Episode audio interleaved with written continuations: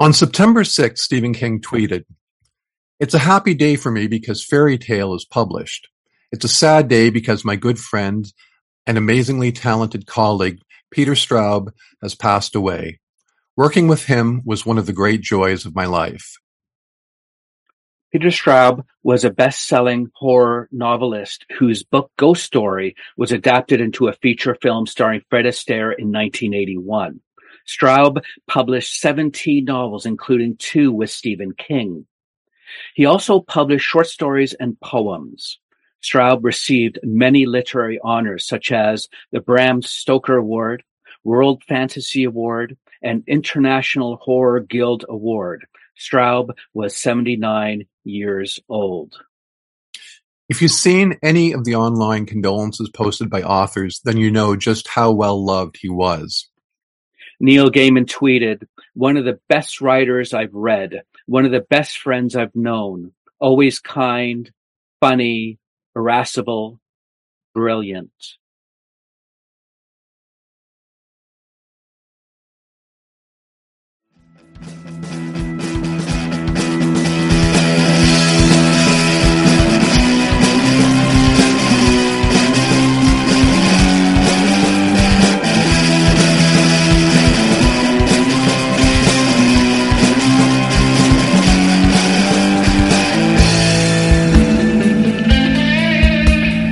Welcome to Two Old Farts Talk Sci-Fi. I'm David Klink.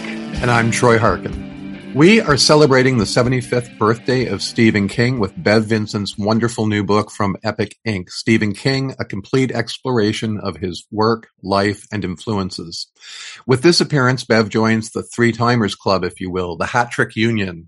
Bev was our season one, episode seven podcast guest on the Dead Zone and our season two, episode four podcast on on writing. Bev is also the author of The Dark Tower Companion, The Road to the Dark Tower, and the Stephen King Illustrated Companion. In 2018, he co-edited the anthology Flight or Fright with Stephen King. He is the author of The Ogilvie Affair and co-author of Dissonant Harmonies. His short fiction has appeared in places such as Ellery Queen's Mystery Magazine, Alfred Hitchcock's Mystery Magazine, Borderlands 5, Ice Cold, and The Blue Religion. Welcome back to the show, Bev Vincent. Hey, thank you very much. Thanks for having me. We let off the show with a brief tribute to Peter Straub. Though we've asked you back to discuss Stephen King and your new book, Bev, you also knew Peter Straub. Before we get into the business at hand, can you tell us a little about getting to know him and some of the memorable encounters you had with a writer who is truly a gentleman and a scholar? I got to know Peter um, first in the 1990s when uh, the Usenet news groups were the the way people got to interact with each other uh, who were fans of a certain topic. And there were two groups in particular. There was alt.books.peter Straub and alt.books at Stephen King, where Peter was very active he was an early adopter of internet uh, news groups. And uh, through that, I started emailing him a bit off list. And um, when he came to Dallas, which is about three hours away from me, and uh, let's see, it was in 1997, he had a book signing for the Magic Terrors collection. Um, I went up to Dallas for that, and he invited me to join him at his hotel before the uh, the signing events he always liked to have a couple of drinks before he did something in public. And uh, we had dinner afterwards, and it sort of became the beginning of a friendship. And I, have met up with him many times over the years. Um, he was a regular attendee at NECON, uh, the Northeast uh, Horror Writers Convention that uh, I, have gone to many times. He was very approachable. Um, he was a big man, physically large. Um, could be a little bit daunting looking but uh, he was just friendly, cheerful, supportive, encouraging, um, the sort of guy who would do just about anything to help out uh, beginning writers. Um, he gave a blurb for uh, The Road to the Dark Tower. Um, he was just, uh, a, in addition to being a terrific writer, um, just a great friend and a nice, friendly guy. And the tributes to him all over the internet for the past week are just a testament to how much other people's experiences with him were very similar to mine, I would say. Thanks for sharing that. Um, Bev, how did you first come to writing about Stephen King? Well, that emerged out of what I was just talking about the uh, the Usenet news groups. Um, a lot of people like to gather together to talk about King's work, and very often they would ask questions, you know, very specific questions about certain works. And I'm the sort of person who liked to answer questions. If I didn't know the answer, I'd look it up. And so I got to be sort of known as somebody who, you know, people could ask questions of. When um, Richard Chizmar decided to relaunch Cemetery Dance magazine in 2001, he was aware, I guess, of my reputation on the news groups, and he asked if I would be willing to write a column for the magazine. And so for the past 21 years, I've been writing a column for every issue of Cemetery Dance, which we called News from the Dead Zone. It was essentially news and reviews and commentary about things going on in King's publishing world. And that's how it all started. When did you and King first meet? The first time was uh, 1987, 88, thereabouts.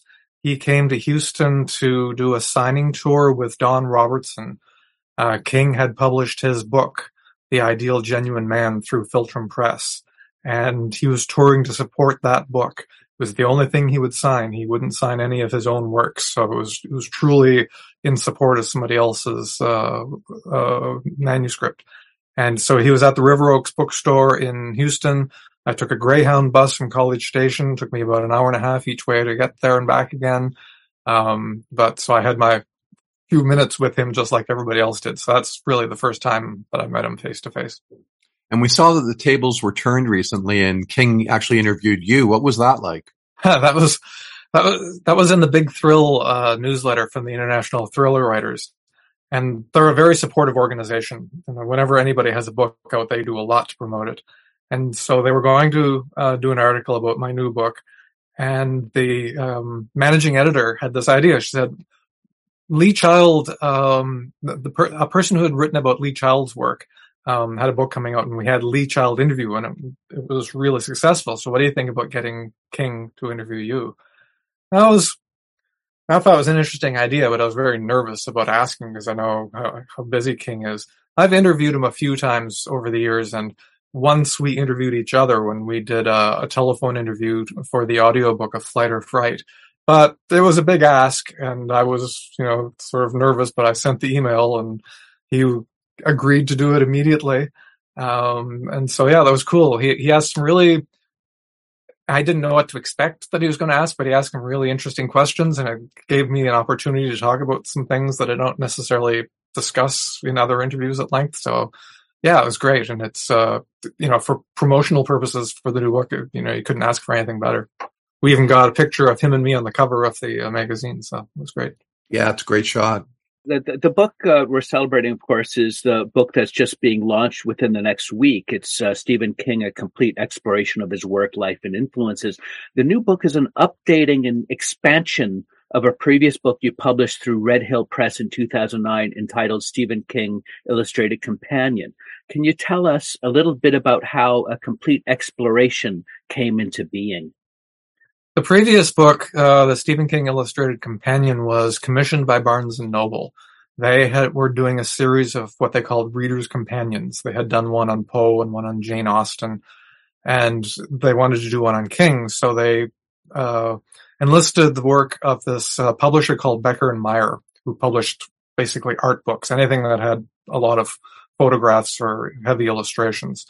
And on the strength of my work with The Roads of the Dark Tower, they contacted me and asked if I would write that. Um, it was a compressed book. Uh, they didn't want to cover everything. There was a limited page count. And so I was only able to address a handful, like eight or 10 of King's books, which was a very small fraction.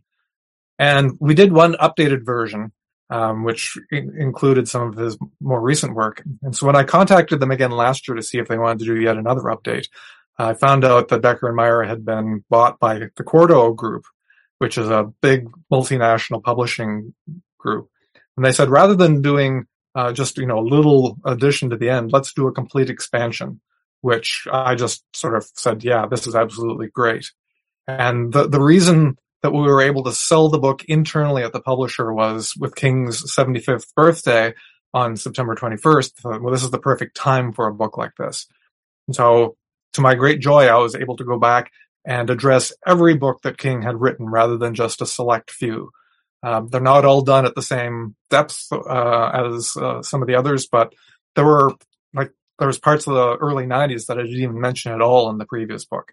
Um, what books that I consider to be quite important, like Dolores Claiborne, Gerald's Game, Rose Madder, and so with the additional room, I was able to write a lot more about everything. Plus, there was some space to do things like uh, there's a dive into uh, Castle Rock, um, one into Derry, uh, a whole bunch of sidebars that go off into some, you know, related but interesting, to me at least, interesting topics. Yeah, those interludes are really fabulous, and we'll get to some of those in a little bit. Um, I just want to say congrats uh, to you on the book and just, you know the design team for putting together such a wonderful looking book. Uh, can you talk about uh, sort of that process of creating the look of the book? The um, the previous book was um, more rectangular, more like an eight and a half and eleven size, big uh, format coffee table book. This one is more square. Um, I was really surprised when I got my first copy by how heavy it is. It weighs over three pounds. Hmm. Um, so the first process is I write the text. Um, and so that finished up about October, November last year by the time most of the edits were done. And then the book goes to layout uh, which I have no involvement in whatsoever, except then they send it back to me and they say, we have pictures here and we have pictures there, but we don't have anything here. We need captions here and there. So I had to write all the captions. And then there were a lot of places where I had to go in and come up with suggestions for art. Um, sometimes it came from stock photography. Sometimes it came from the previous book. In one instance, um, the the uh, artist rendering of Castle Rock. Um, I knew somebody who had done something like that, so I got permission to to do that. So it, was. Um, I mean, they have an art group that really lays things these things out. That's their bread and butter. They know how to do these things. As for what went into a certain place, sometimes they had suggestions that I overrode. Sometimes I had my own suggestions. It was yeah, it was fun project. Well, let's dig into Stephen King, a complete exploration of his work, life, and influences. Um, so we start off with chapter one, The Future Artist as a Young Man, 1950 to 1969. And just to give um, those listeners out there who, um, you know, aren't that familiar with King, we thought we'd run down some of the pertinent points. Uh, King was born on September 21st, 1947. Uh, when King was two, his father Donald uh, left the family. His mother Ruth supported King's love of reading and writing. And when King was 12, he discovered his father's rejection letters. He had apparently been writing. And so there was, I guess, these rejection letters in his aunt's attic. And along with those, King found a number of pulp novels, including some by H.P. Lovecraft. Uh, as an adopted kid myself, I've always been aware of other artists that I love who have come from somewhat broken families. There seem to be a number of parallels in the early lives of Stephen King and John Lennon. Both Lennon and King had fathers who abandoned them. Both became involved in printing satirical newspapers as adolescents. Uh, King had the Village Vomit and Lennon had the Daily Howl. Um, so we're wondering how how the abandonment uh, might have affected um, uh, King. And do we know what became of, of Donald King, his father? Um, I'm not sure that we know specifically. There have been some rumors back and forth, uh, but essentially, I don't think King ever had any further contact with him uh, from the age of two on. So, you know, when King writes about father figures in his books, he can only write about that from his own perspective as a father. And, You know, he became a father at a fairly young age uh, I think about 23 or 22, but he does, he didn't have a father figure in his life, but what he did have was a very strong mother. Um, so that shows up, I think, uh, in some of his work, but, uh, yeah, I mean, it's, you, you, you, sort of would think that maybe somebody who becomes really famous, uh, if the father was, uh, out there, that he would sort of try to reach back and maybe make contact again, but I don't believe that ever happened there was a moment in King's life where he gets that validation um, that we writers all cherish. This from his mother. Now, from your book, I'm just quoting, she told him he should be making up his own stories. Um, so when his mother told him to write his own stories, how did this impact King and how important has the support of his wife Tabitha and his children been to King? So when his mother told him that, the, re- the reason she said that was because he had been adapting other things in his own words up to that point.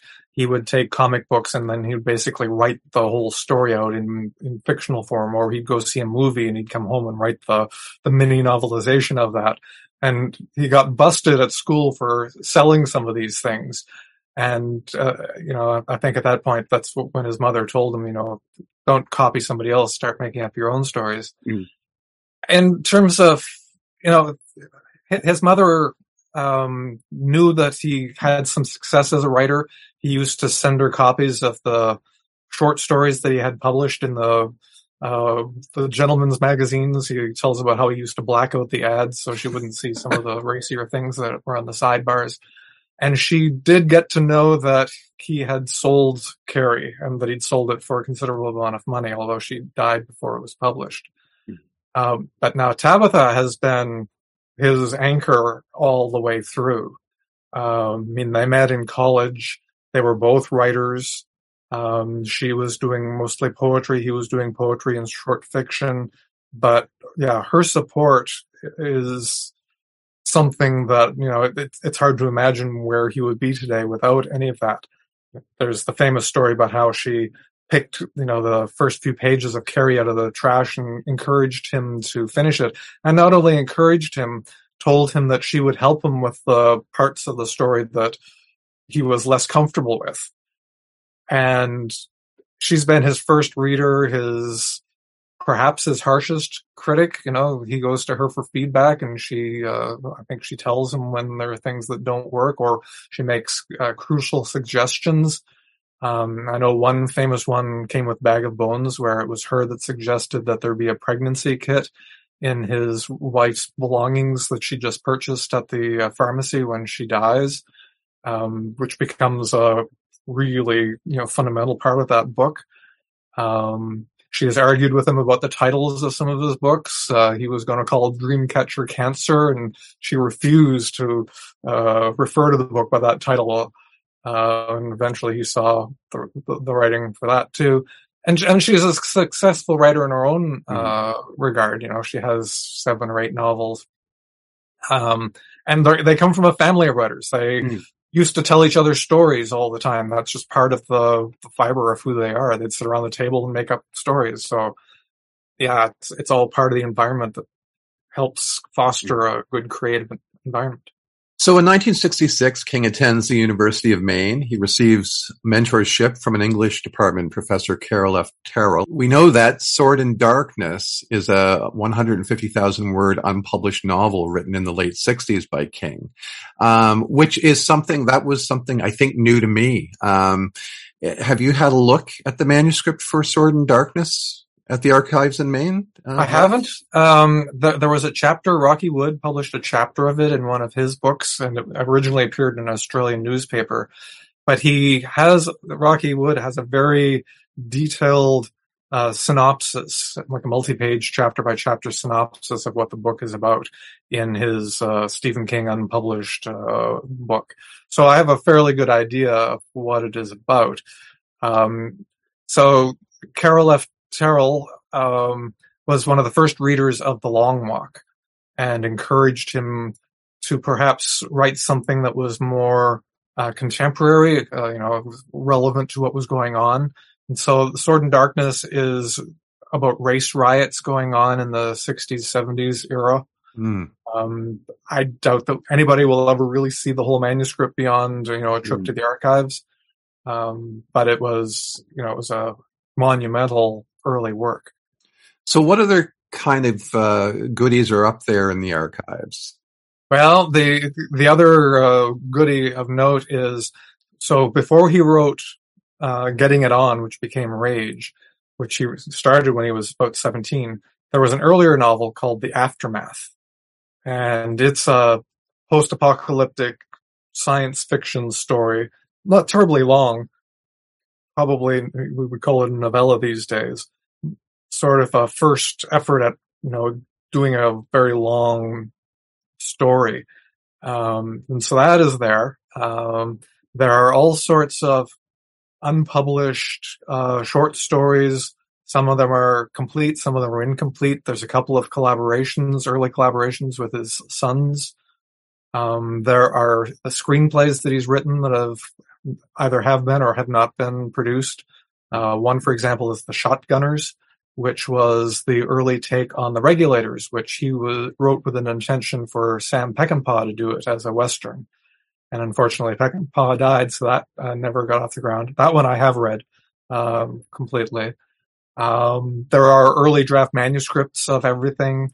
Um, there are, you know, poems, uh, you know, video clips, everything you can imagine. And it used to be at the University of Maine. Um, they closed that down and it's now at his house in Broad, on Broadway Street in, Street in Bangor. Oh, nice. Um, not yet open to the public because, you know, COVID really put a kibosh on lots of things, but I think they have digitized just about everything.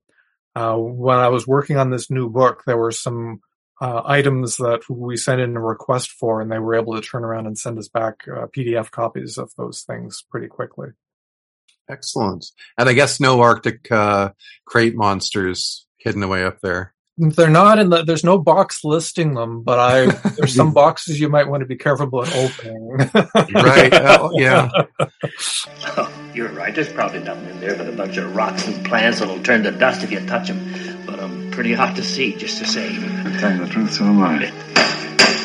Uh, Doc is loosening up. Uh, could you um? Oh, Stephen King has already completed his first novel at that point, uh, The Long Walk, which is to appear later as a Richard Bachman book.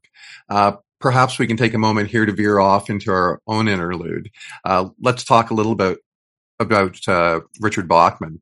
Over the years, King has published seven novels, I believe, under the pen name Richard Bachman. They are The Long Walk, Running Man, Rage, Blaze, Roadwork, Thinner, and The Regulators. And I feel like I'm missing something. But anyway, at one point, King wanted to release Misery as a Bachman book as well. Uh, can you break down for our listeners, Bev, why King opted to use a pseudonym for these titles? Well, the, the first four uh, Long Walk, Running Man, Rage, and Roadwork were, were novels that he tried to get published uh, as Stephen King in his early parts of his career, even before he published Carrie, and they were rejected for various reasons. Um, once he started getting some traction in the publishing world, making a name for himself, he wanted to dust these off and get them out into the world as well. Um, there was a belief at the time that there there was a limit to how many things somebody should publish in a in a year. That you could saturate the market if you publish too much, and so they floated the idea of uh, publishing them under a pen name. Um, and the that they really wanted to see if they could build a new career for this Richard Bachman guy. And the first four books just sort of disappeared, you know, almost as quickly as they appeared. Um, Thinner was one which was written at the same time as King was writing some of his more famous books. So the style and uh, topical matter were much more in line with what he was publishing and had become famous for. And the publisher decided to put a real push behind that one. And it was the first of the books to come out in hardcover.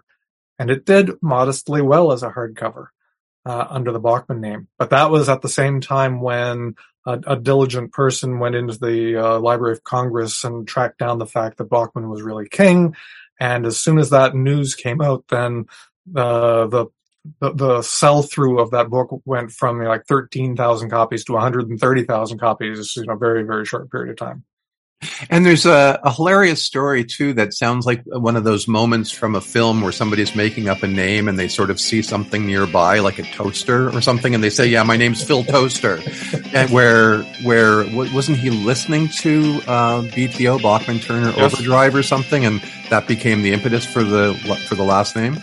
Yeah, and he was reading uh, a novel by Richard Stark, which was a pen name for Donald Westlake. So that's where the Richard part comes from he had another pen name in mind. Uh, he was going to be Guy Pillsbury, which was uh, a, a, family name. His his uh, wife's uh, ancestors were Pillsburys. It was actually like his father-in-law's name, I believe, or something like that. But the uh, the name got busted in house, so they had to come up with both a new name for the book and a new pen name on very short notice, mm-hmm. and that's how Richard Bachman came about. Oh, that's great! It's hilarious that the real name actually seemed more made up than than Bachman. Okay, let's go back to the University of Maine in the late 1960s for a little bit. Um, there, King publishes a number of shorts short stories at the literary journal. Uh, is it Ubris, I believe? Mm-hmm. Yeah, and he meets his future wife Tabitha. Um, and as you've touched on, um, she was doing some poetry, um, and King also is uh, doing some poetry as well as his fiction. So the first time I became aware of King's poetry was in Skeleton Crew when the two uh, pieces, Paranoid a Chant and For Owen, were included. And I can't tell you how liberating it felt to see that as somebody who, you know, I was messing around a little bit with short fiction, but there's always that idea with poetry that, well, you know, you can't do that really, or you shouldn't, or I shouldn't try that. But seeing King do it felt like there was license all of a sudden. Um, so what I'm wondering is, uh, we know that around this time, Robert Browning's poem "Childe Roland to the Dark Tower" came, made a huge impression on King. Um, did you want to touch on this at all, Bev? The the earliest days of um, King's magnum opus and the connection to the poem. Sure. I mean, poetry has always been really important to King. Um, I'm not going to sit here and claim that he's a great poet, and he would agree, I think. Um, but he studied a lot of poetry in college. And if you've read interviews with him or read his books at any length, you'll see how often poetry shows up. There are characters who are poets like Gard in the Tommyknockers. Characters are always reeling off snippets of poetry, and King does this himself in interviews. He seems to be, have it sort of at the top of his mind quite often. Um, Childe Roland to the Dark Tower came, he read uh, in one of his uh, classes in university, and there's something mystical about the poem. He admits that he doesn't have a clue exactly what it's about, but he was inspired by it. And he began working on um, the first book of the Dark Tower series, uh, a book called The Gunslinger, um, shortly after he graduated from university. And he was steeped in not only that poem, but also Lord of the Rings, which, you know, we all know these days, but was really, really big back in the 60s and 70s. If you were in college, everybody read The Lord of the Rings. And also, he was an avid uh, moviegoer. And so all of the big uh, Clint Eastwood spaghetti westerns, those were the three things that, you know, he assimilated and sort of made his own out of to create the story about somebody named Roland who is trying to find the mysterious Dark Tower. And the interesting thing in uh, the Gunslinger is in, in, its first incarnation, we don't really find Roland's name out until you know, at least a third of the way into the uh, into the book, and we have no idea really why he's after this Dark Tower, except we have a notion that it's somehow rather degenerating and that the world is degenerating because of this. And you know, poetry I think has influenced him in many other ways throughout his career, but most notably in the Gunslinger. This is something that I picked up when I found out that uh, Robert Browning's poem was written on January 2nd, 1852. And that breaks down to 121852. And those numbers add up to 19. And those will come into play later. But, uh, of course, you know, like the character in N, my mind was kind of blown away. I was like, oh my God, it's all 19. It's all 19. Um, but we will get into 19 a little bit later, probably. Bev, you mentioned in chapter one of your book, um, by the time Carrie appeared, King had been writing for nearly 20 years and had been a published author for a decade. Uh, I want to thank you for for dispelling the the myth that some people may have uh, that the novel Carrie sprouted full grown from the mouth of Stephen King. And not only had he been writing for that long, the the the first draft manuscript of Carrie that his editor Bill Thompson uh, was working on ended in a much different and much more fantastical way. I mean, Carrie grows horns and becomes this huge creature that storms through town. I mean, Thompson had a lot to do with having King go back and reconsider the ending to make it something less uh, far out, I guess, and something you know, it's there's there's incredible and then there's wildly incredible. But yeah, I mean, he had been uh, certainly. I mean, by the time Carrie was published, he probably had seven novels under his belt. Um, yeah, so it definitely wasn't his first. It was just the first one that made it to publishing and into the hands of the readers. Yeah, because people just don't get that people have been working at writing for a long time before they get their break, and King is no exception. Um, one other question I wanted to ask uh, from chapter one of your uh, book is you have this short description of what the book is about, which I think is perfect. So early on in this book, you say this book, published on the occasion of Stephen King's 75th birthday, captures many of the events that inspired his works, using his novels as a lens through which to observe his life. So I was just thinking that I want, well, I wanted to let you know that your use of language, the brevity, clarity, the conciseness made this book a pleasure to read. It seems that you may have taken the teachings in on writing to heart beyond just your own journey as a writer. Oh, thank you. I mean, on writing is certainly uh, an influential book for a lot of writers. Um, yes, uh, that quote in particular, when you're writing what we might call cover copy, you're really forced to choose every word carefully and you try to make major impact with as few words as possible. Alrighty. So we're going to continue on to chapter two, the Doubleday years, the 1970s. Um, so Tabby and Steve are married in 1971. Uh, they're struggling financially to get along. He has a teaching gig at Hampton Academy, but the job uh, really bites into his writing time. Around this time, he writes The Running Man, another Bachman book. He does it in a week or less, which is just staggering. Um, and this brings us back to a future Bachman book. So, um, Bev, can you let us know which of the Bachman books is your favorite and why? I would say The Long Walk is it's a fascinating um, creation, especially given the age at which he wrote it. Um, it's you know the, the, just the, the, fundamental concept of a hundred kids walking until there's only one left. You know, if you fall below a certain walking pace, you're just wiped off the place of the earth. But the promise of something fantastic at the end is worth it to try to, you know, risk your life knowing that the odds, well, they're not as bad as a lottery, but they're still pretty bad given the um, consequences of losing. yeah. Am I to understand that that is actually being developed currently? Well, it, the, the, different people have had their hands on it. Um, uh, Frank Darabont had the rights to it for a while. And I think somebody else I think there's a Swedish director who has the rights to it, but many uh, are optioned, a few are produced. Uh, I would say, as a general rule of thumb for King adaptations. Okay. Well, we've touched on sort of the beginning, the creation of Carrie. Um, and we know that at this point, the Kings were so destitute they had to cancel their phone service which meant that when the book was picked up, Bill Thompson, his editor to be at Doubleday, had to telegraph him the good news.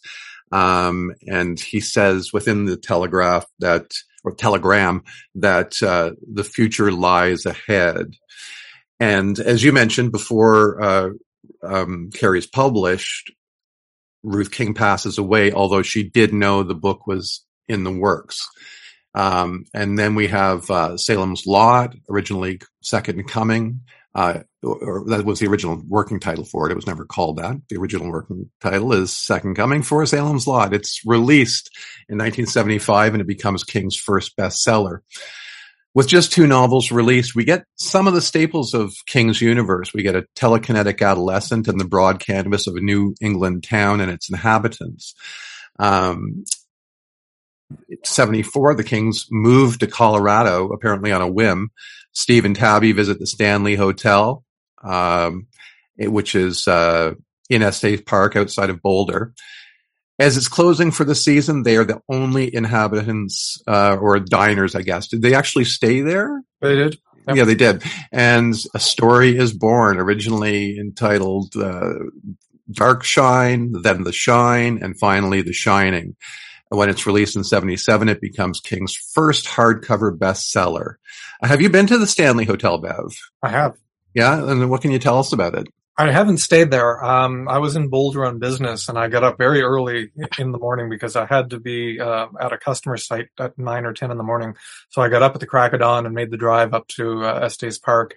Um, but the first thing that strikes you about it is that, um, as seen in the remake of The Shining, the, the miniseries, it looks like it's in isolation when it's actually perched on the hill in the middle of a, you know, a small uh, city.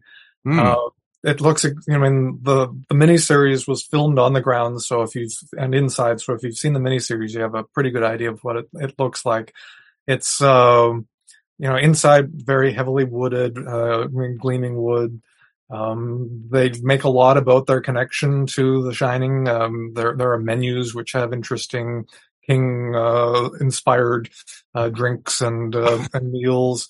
Um, there was a time at least when uh, they had the uh, the Kubrick movie playing on a closed loop in every hotel room. Oh, nice! Um, I, I, think they even had a uh, an outdoor screening that was sponsored by Netflix. Uh, they put it on a big screen outside and uh, showed the movie for a Halloween event or something like that. Is there a topiary? There is not. Oh, okay. Continuing with uh, your book, in 1978, both Night Shift and The Stand are released, uh, and that would be a pretty rewarding career for most writers. The Stand continues to define King's universe in an era of a pandemic known as Captain Trips. On page 46 of your book, there is an aside which you call Captain Trip, where you say, quote, fans complained they felt like they were stuck in one of the novels during the COVID-19 pandemic. Uh, care to comment on that?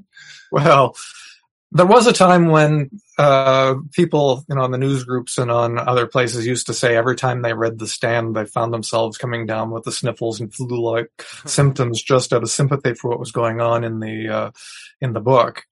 Um, and uh, you know, the the the miniseries was remade and you know released or you know, coincidentally just around the time of the, the, the pandemic starting up again. So I don't know if that was the pandemic was good publicity for the uh, for the miniseries or vice versa. But uh, you know, anytime I mean, there's so many things in in King's books that have become part of the common consciousness.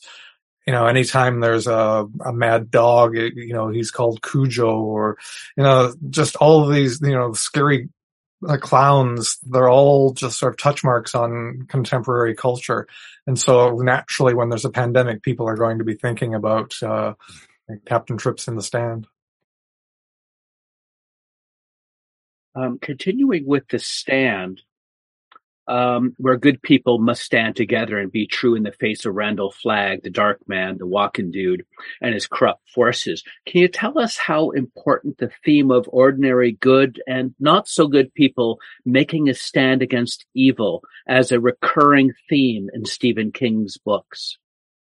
One of the things I was considering yesterday when I was thinking about this is that uh, the evil in sometimes evil in King's books is like really supernatural evil, um, you know, things like vampires and things like that. But often the evil in his books is corrupt individuals who aren't necessarily terribly good at what they're doing. And I think of like Big Jim Rennie and Under the Dome. And uh, Randall Flagg is another one in that camp, though he's got supernatural powers. At the end of the day, he's not really all that good at what he does. Uh, Flagg the magician never quite managed to pull off what he tried to do in the Eyes of the Dragon. Um, he does, you know, monumental harm to the world in the stand, um, but ultimately doesn't quite get where he wants to be. Um, his Spade in the Dark Tower is legendary. But, you know, people banding together to take on evil is, you know, one of the tropes. It's like a, a hero's journey kind of concept. Mm. There's something bad out there and you have to gang together to do it. Even if you want to take it to an extreme, something like Stand By Me is a bunch of kids getting together to go out and face death. You know, not death for them, but just the concept of death to see it and witness it for the first time. And so, yeah, that's, I think it's common in, in fiction in general, not just in King. Regarding the Stand King has spelled it out for us, I guess. Uh, evil is powerful, but stupid and mundane. Evil has no power of its own, just the power people give it. Um, on page 61 of your book, Bev, you have an aside called The Corrupting Power of Religion. I immediately think of, is it Mrs. Carmody from uh, The Mist? Um, this m- might be impossible, but can you briefly talk about the importance of religion in the Stephen King universe? Well, in in recent years, um, a book called Revival is another um, exploration of religion, and in that book, um, there's a minister who comes to a small town uh, where the main character is growing up, and the minister undergoes a profound loss of faith as a result of an accident involving his family. And that spurs him to go looking beyond his religion for a greater powerful meaning of life. And what he ends up discovering is, in the concept of this book at least, what's really going on out there in the universe beyond our life. And it isn't nice at all. And it certainly isn't something that anybody should be praying to. Uh, King grew up uh, in a fairly religious environment. Um, there are pictures of him in the pulpit, uh, you know, leading church services.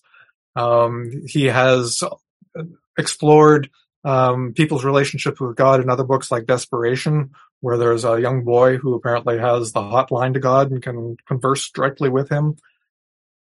Again, it's one of these high concepts that people, when we think about, you know, what is there, you know, what is out there, but also he understands that you know religion can be good for some, but it, taken to extremes, it can be um, harmful to others, and we see that in characters like uh, Carrie's mother, um, Johnny's mother, uh, Mrs. Carmody, like you say, people who try to browbeat other people into their religion.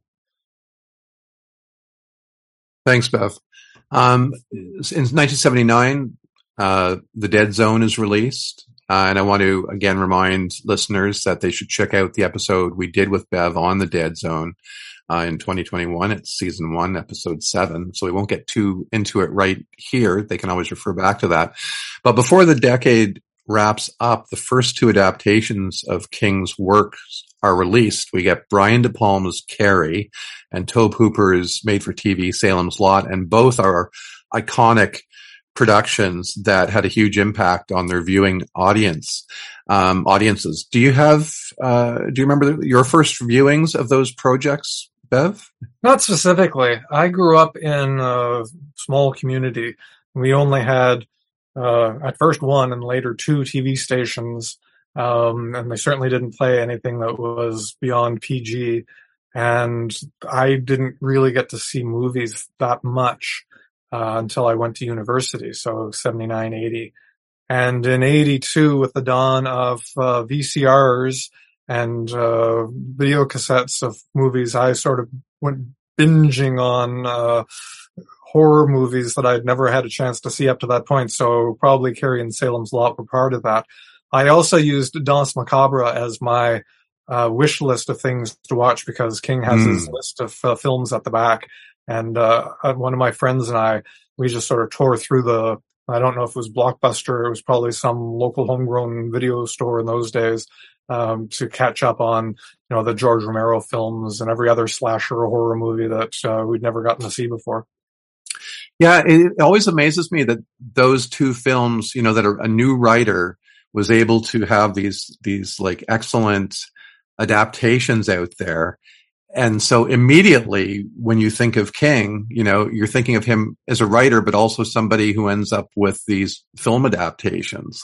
Um, it just seemed like from the get go, he was ready to have like an impact on the culture. We wrap up the 1970s and chapter two of Stephen King, a complete exploration with an interlude in Castle Rock, Maine, one of King's prominent fictional towns.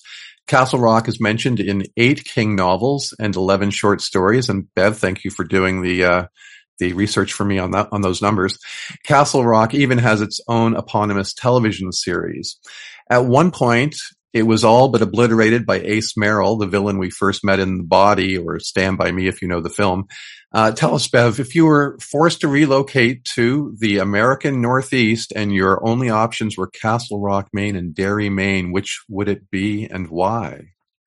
Um, there was a time when it wouldn't have been as easy a choice, but now I would say Castle Rock because in, in recent years, King has renovated Castle Rock and it's quite a trendy little place now. It's got a, a vegetarian Mexican restaurant and it's got the turkey trot race that brings in people from all over and you know, strange stuff still happens there, but the difference between the two is strange things happen in Castle Rock occasionally.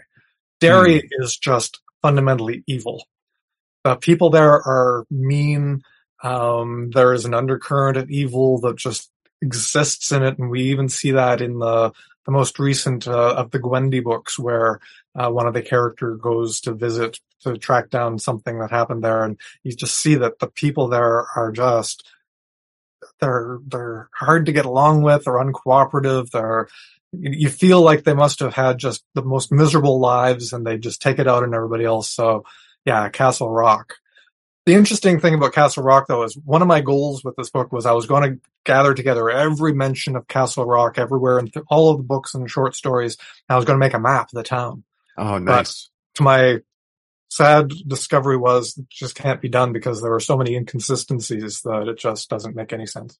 Right. Yeah. It's, is it a little easier with Derry? I, I feel like I've seen a map of Derry. Yeah, is easier because Derry is Bangor-ish. Right. Uh, it overlays Bangor. There are some differences, like the Barrens aren't from Bangor, but so when King wants to go back to Derry, all he has to think is Bangor, and so he can, you know, keep things a little bit more consistent. Whereas Castle Rock exists completely in King's head, and he sort of tinkers with it and does things to it from book to book and story to story as needed.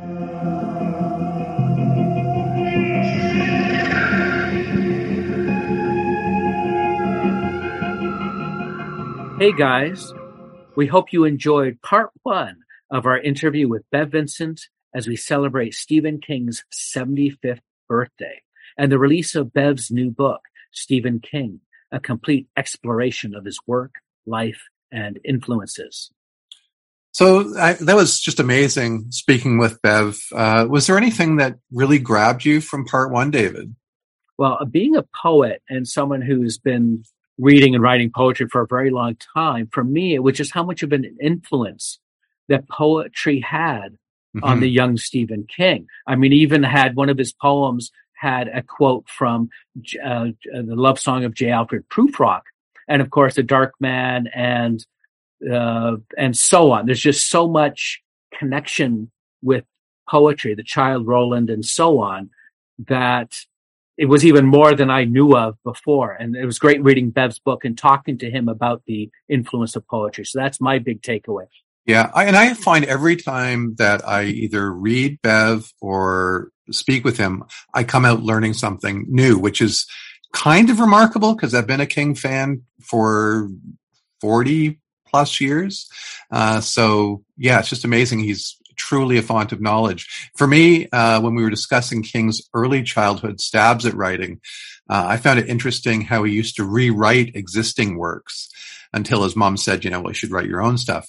But the fact that he was rewriting existing works, it reminded me of how, um, like an, a visual artist, they'll often begin uh, learning their craft by tracing, and new musicians will learn cover songs before they begin writing their own songs.